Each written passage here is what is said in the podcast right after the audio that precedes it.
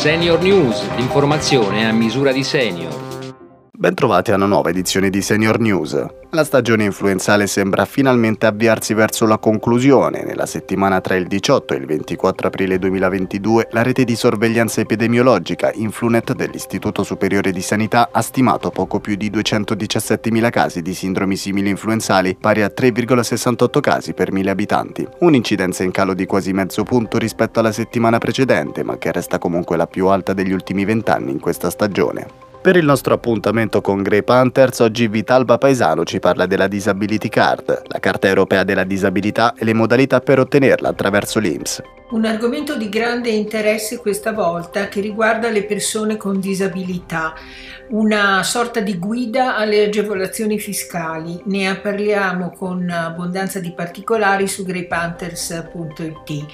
Ci riferiamo soprattutto alle persone che hanno diritto a queste agevolazioni fiscali, alle regole e alle modalità da seguire per richiedere le agevolazioni.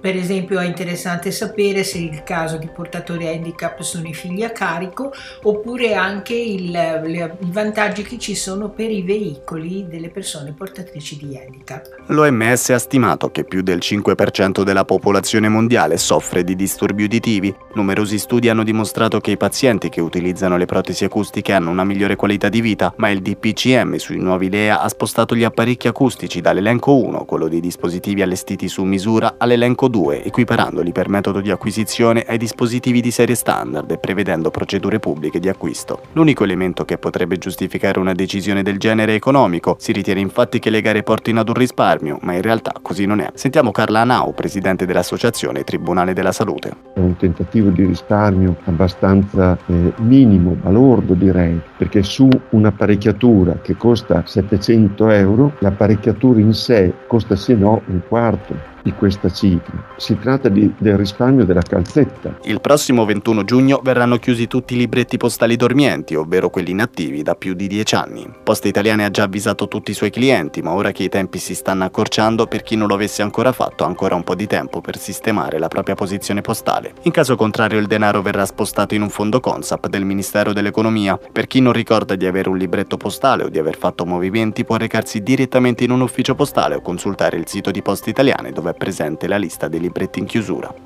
Senior News termina qui. Prima di salutarvi vi ricordiamo Pronto Senior Salute, il servizio di Senior Italia Federanziani dedicato agli over 65 che hanno prenotato tramite il CUP una visita specialistica, un esame diagnostico, un ricovero e l'appuntamento non rispetta i tempi indicati nella prescrizione del medico. Chiamando il numero 0662 27 4404 ogni singolo caso verrà preso in carico gratuitamente. Sul sito www.senioritalia.it potete invece riascoltare queste e tutte le altre edizioni. A risentirci.